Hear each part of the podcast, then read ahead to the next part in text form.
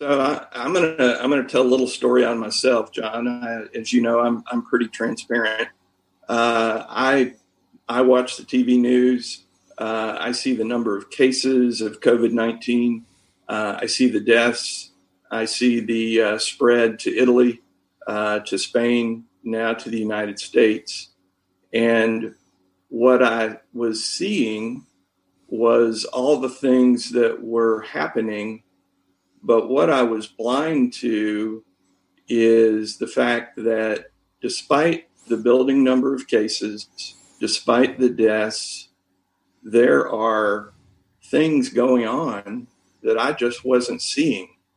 There are manufacturing concerns that have totally changed their operation from manufacturing cologne to sanitizer.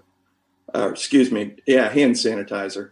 Uh, there are companies that have totally revamped their manufacturing process to make ventilators. Uh, I heard of a company yesterday that donated 2 million masks to FEMA to help with uh, uh, uh disasters and to have people so that they can be protected.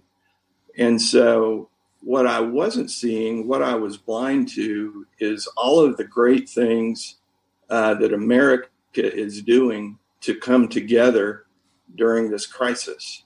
And so, what I would encourage, I would just encourage everybody, as I've encouraged myself, don't be blind to the things uh, that are going on in the United States where we're coming together, where we're building community, where we're, we're striving to achieve the greater good there are great things going on despite this coronavirus that are making America better and stronger. And we just need to have our eyes open to see those things.